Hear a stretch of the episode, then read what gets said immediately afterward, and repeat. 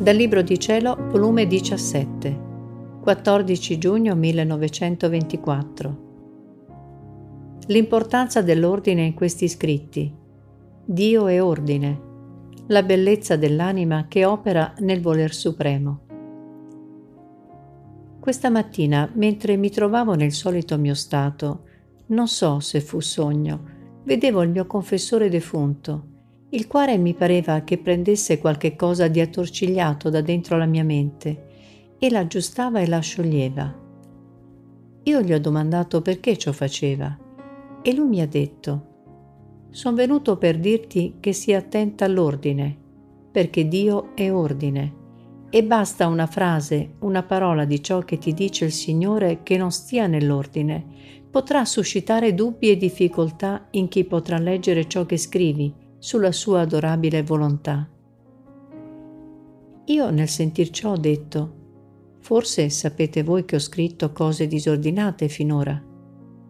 E il confessore, no, no, ma sii attenta per l'avvenire. Fa che le cose che scrivi siano chiare e semplici, come te le dice Gesù, e che nulla ometta, perché basta una piccola frase, una parola che manchi di quelle che ti dice Gesù o che la scriva diversamente per mancare l'ordine, perché quelle parole serviranno per dar luce, per far comprendere con più chiarezza e per legare l'ordine delle verità che il buon Gesù ti manifesta. Tu sei facile a che molte piccole cose le ometti, mentre le piccole legano le grandi e le grandi le piccole.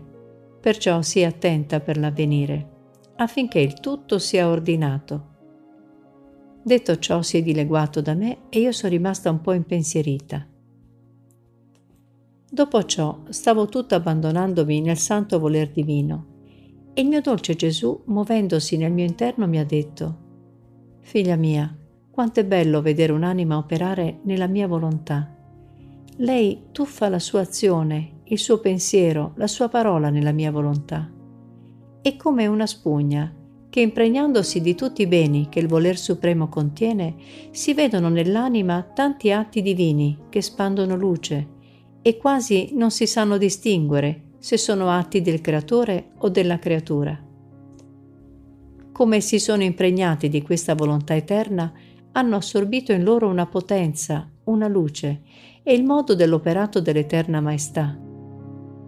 Guardati quanto il mio volere ti ha fatto bella, non solo, ma in ogni tuo atto racchiudo me stesso, perché racchiudendo il mio volere tutto racchiudi. Io mi son guardata e quanta luce usciva, ma quello che più mi ha colpito e fatto piacere fu il vedere il mio Gesù racchiuso in ogni mio atto. La sua volontà lo imprigionava in me.